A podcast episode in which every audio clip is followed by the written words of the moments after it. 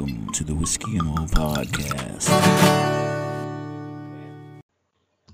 Howdy. Welcome back to the Whiskey and Wool Podcast. I'm Ben with David. And today, on this episode, we're going to be talking about a blast from the past, a reincarnation, if you will, of Stefania O'Hara's Listening to the Music, which was released on August 28th of 2020. He is a guy out of born in New Hampshire, living now in New York, who sounds like a dead ringer, no pun intended, from Merle Haggard. Yep, he sounds just like him. Yeah. Um, this was released on Last Roundup Records. Players on this album are Neal Casal on acoustic guitar on Listen to the Music, Dobro Norm Hamlet on Time Won't Take Its Time with Me, drums, congas, percussion, Arthur Vent, electric bass and upright bass by Jeff Hill, electric guitar, acoustic guitar, nylon string guitar, John Shannon. The engineer was Todd Carter um, and Aaron Neves. Fiddle was Alex Hargreaves on a couple of the tracks, then Kristen Weber on another track. Harmonica, Mickey Raphael on the track that has harmonica. Mastered by Alex DeTurk. Pedal steel guitars, resonator guitar by John Graboff. Piano and electric piano by Roy Williams. Neal Casal was also the producer and played rhythm guitar on a few tracks. And then we have the the man himself, Stefania O'Hara, who is the songwriter for most of the songs, except for When I've No More Tears to Cry, which was written by Dory Freeman, and then John Shannon wrote um, hmm, I'm not sure. He wrote two of the tracks. I'm not sure which ones. But anyway, that's the the credits for this album. Wow, sounds like it was full of people. Yeah, it did. Um, and it's actually kind of funny because every picture, other than the album cover that I've seen for this guy, he's got a guitar in his hand and he didn't play guitar on the album. Hmm, that's weird. Yeah. At least he wasn't credited for it. So maybe he did, and they just didn't. It's like it's my album. I don't have to have credit for playing the guitar, but there's an awful lot of guitar players credited. Yeah. Yeah. Man, that's that's weird. Now, he may not have played. Maybe he's not a good studio guitar player. Entirely possible. There's- I mean, I thought lot of- the. I Go mean, ahead. there for a long time, a lot of country bands they used different people in the studio than they did touring because touring musicians had trouble playing to a click track. Yeah, yeah, yeah. That's a completely different thing, so I get it. I mean, Yeah. that's why we have stuff like Muscle Shoals and a lot of the other studios that would have their own band of all stars who would come in and play. So Yeah. Yeah. I don't even remember how I found this guy. it may have just been one of those random ones that popped up on my Amazon one time. Yeah. Um, I will say, that, and I didn't recognize a lot of those players, but they're all from the Northeast, I'm assuming, since I'm pretty sure this was recorded in New York um, or thereabouts anyway. I thought it was well played without being spectacular, um, solid. If you if you like Merle Haggard's sound, uh, not not early Merle Haggard when it was more Bakersfield, but like later Merle Haggard when he still had some of those elements. Uh, it sounds. This album to me sounds like if you took ten Merle Haggard albums and, and picked the, you know, the average song from each one and, and made an album out of it. That's uh, Kind of, yeah. Merle Haggard's most okayest songs, you know. There's there's there's a few tracks on here that if I just played it for you and said, Mm-hmm. "Hey, there's an unreleased Merle Haggard song," you'd be like, "Whoa, why didn't they ever release this?" Yeah. I- you wouldn't even question that it was Merle Haggard. No, no, no, no. Not at all. Not at all. I mean, to the point where like there's I can't remember which song it is, but there's one of them where like he calls out the fiddle player, like Merle Haggard would do in some of his songs. Yeah, You know. he, he has to be a big Merle fan. There's no, I mean, Uh, This is- to the point where it's almost like he's like an homage, you know?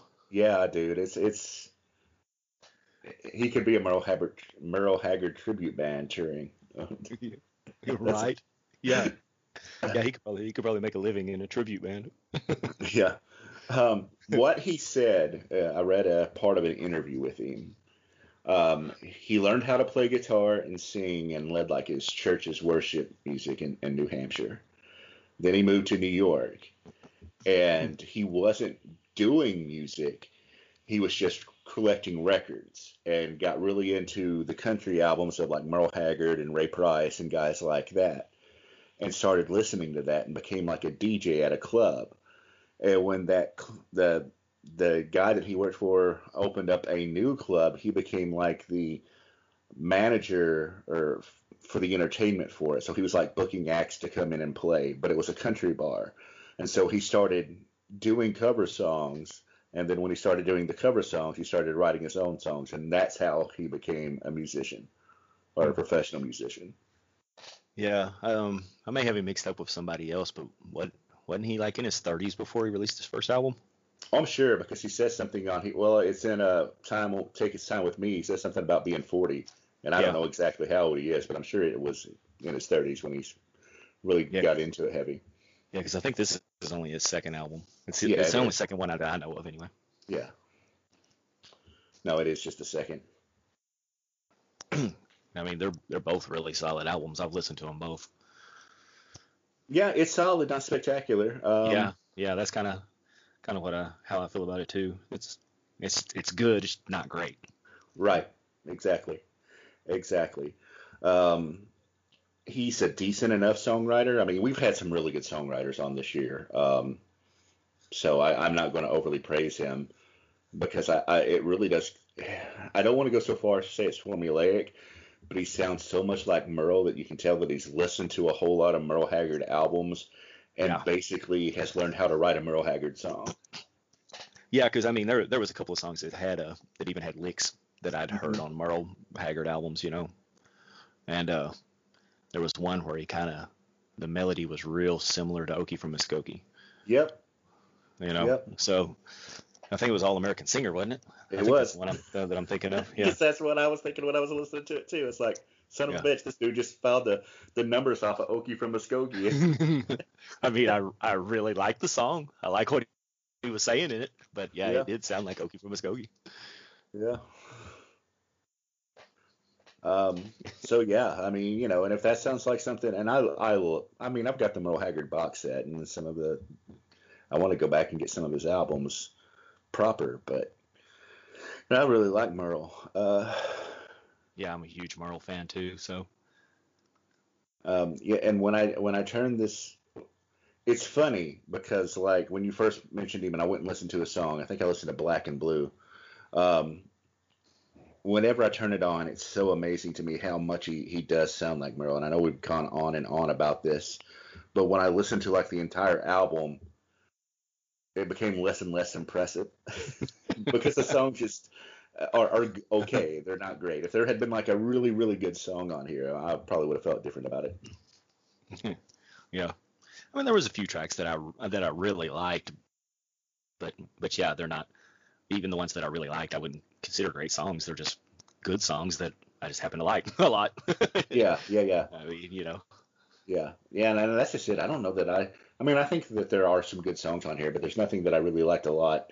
Um, actually, probably my favorite one is "Time Takes Its Time with Me," which is the last. Uh, good way to close it out, I guess. Put your Yeah, last that- best song there, but That that was one of the ones that I was thinking of that I really liked, and uh, and like I said, All American Singer, I, I really liked that one too. yeah, I kind of feel like we plan to have it all.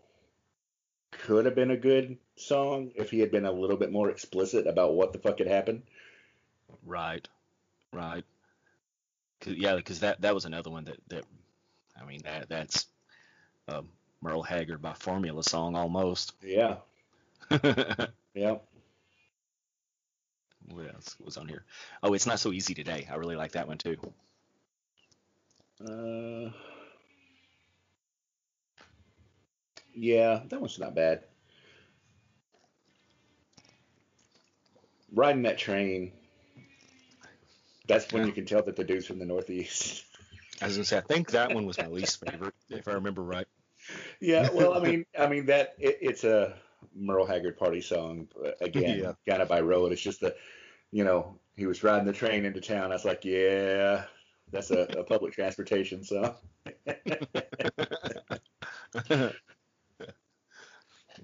I mean the, but the album's gonna stay in my playlist though. If any of these songs come on on shuffle, I'm not gonna skip them or anything. Hmm, that's an interesting point.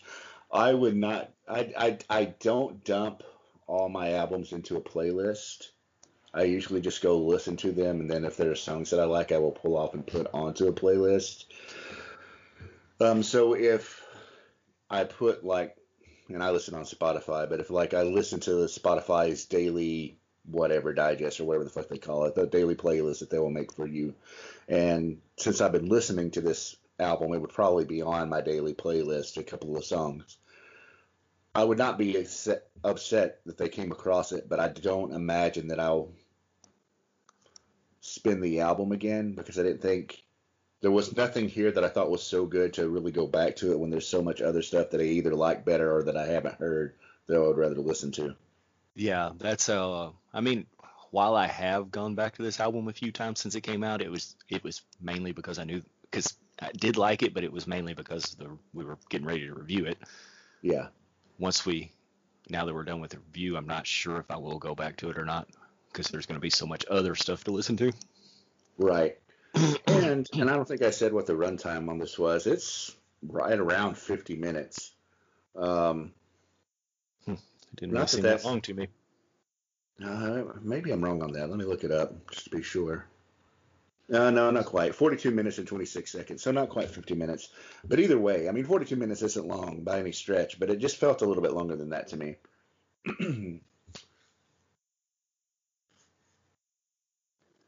Yeah, I don't know. It just didn't. It didn't feel long to me. I don't know. It seemed like it went by. Maybe it was because of the way I digest in 15 minute chunks while I'm driving to work.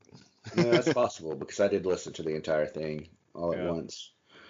Um, so yeah, um, you said that uh, you thought "Riding That Train" was one of the weaker songs. Uh, to me, the weakest song on this is Emily. Yeah. Um, until I saw the title, I didn't realize he was saying Emily. That I didn't either. I thought I don't remember what it was. I thought he was saying, but it was not Emily. I th- I maybe Amelia or something like that, but no, it wasn't yeah, Emily. yeah, yeah. It was yeah, Yeah. it was something like that. Yeah, I, it's like okay, this is the girl's name song, but then when I Em- Emily, and then yeah, I was it's like, kind of what? that's kind of how it was. I was like, I was like, what is this song called? And I looked at it and I was like, huh, that is not what I thought he was saying. Yeah. Uh, No, man. Uh, I do want to say, um, as far as the, the players go, that let me scroll back down here. Oh, there's a saxophone, Matt Parker. Oops, I forgot to mention him. um, the pedal steel player, John Graboff. I really liked the steel playing on this. Uh, again, if you've listened to a Merle Haggard song or album that has steel guitar, you know what you're getting. But this guy nailed it, and it was some of the the best playing on the album. like how many how many times this year have we bragged on the steel player on an album? A lot. There's a lot of Yeah. good still playing out there. We have heard a lot of good steel players this year. So we have.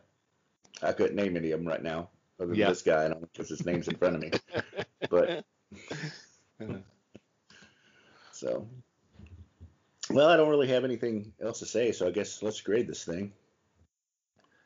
Yeah. Yeah. Um. Hmm. I don't know. B minus. You're being slightly more generous than I am, um, but not by a lot. I was just going to give it a C plus. Yeah. Well, I mean, discussing it here, I think I I think I liked it better than you did from Yeah, from our Yeah, discussion so. here. I think you did too. Um, and, and like I said, I don't think it's bad. And if he, um, when he releases another album, assuming that he does, uh, I'll check it out because I am interested. I'm interested to see if he's just going to keep riding out just being, you know, the paint by numbers Merle thing. Not that that's bad by any stretch of the imagination. I think he could have a fairly solid career out of it. But I would like to see him challenge himself and write in his own voice, you know? yeah. yeah. So, And uh, I'm sure as he gets more experienced as a songwriter, Right. that, that will probably start to happen more. well, yeah, that's that's a thing. Um, I can't remember if we we talked about this on an episode or not, um, or if we were just talking about it. But we were talking about Justin Townes Earle, um, as many of you know, who passed away not that long ago, and him talking about being a songwriter. He started writing songs when he was 15 and taking them down and showing them to his dad. You know, and his dad would go, "Okay, well that's good, that's shit," and send him back. And that like it was, he was in his 20s before he wrote a song that his dad thought was really, really good and, and thought it was a cover song. So I mean, you got to put time in, is what I'm getting at, to really become a great songwriter. And I just don't think he's put in the time yet. He's a good songwriter. There's nothing offensive about what he's doing, but he's also just writing in the style of somebody else and not writing his own stuff, really, in my Right. opinion. Right. I would agree with that statement. Uh, yeah. Yeah. Songwriting, it just takes practice. Yeah. It's just most anybody who is a songwriter will tell you that, you know, how do you get better as a songwriter? You're right. Right. You know? No, totally. And but I mean, to the flip side of that too is it, it if you're going to if you're going to be a good songwriter or a good writer, period, you also have to read or listen a lot, and you can tell that he's done that. yeah. So he I think- has I think the stuff to become one. But I think everybody probably starts out copying somebody else. They're writing. yep, I I completely agree. Yeah. And then you become good enough that it becomes an homage instead of a outright thievery. yeah. So But But- somewhere in there, you develop your own voice. yeah. but yeah, I would say that this is this is a solid enough album to check out for sure. Yeah. Yeah, I definitely recommend giving it a listen. Yep. All right. Well, I think that's it for us on this one anyway. And we will catch you next time.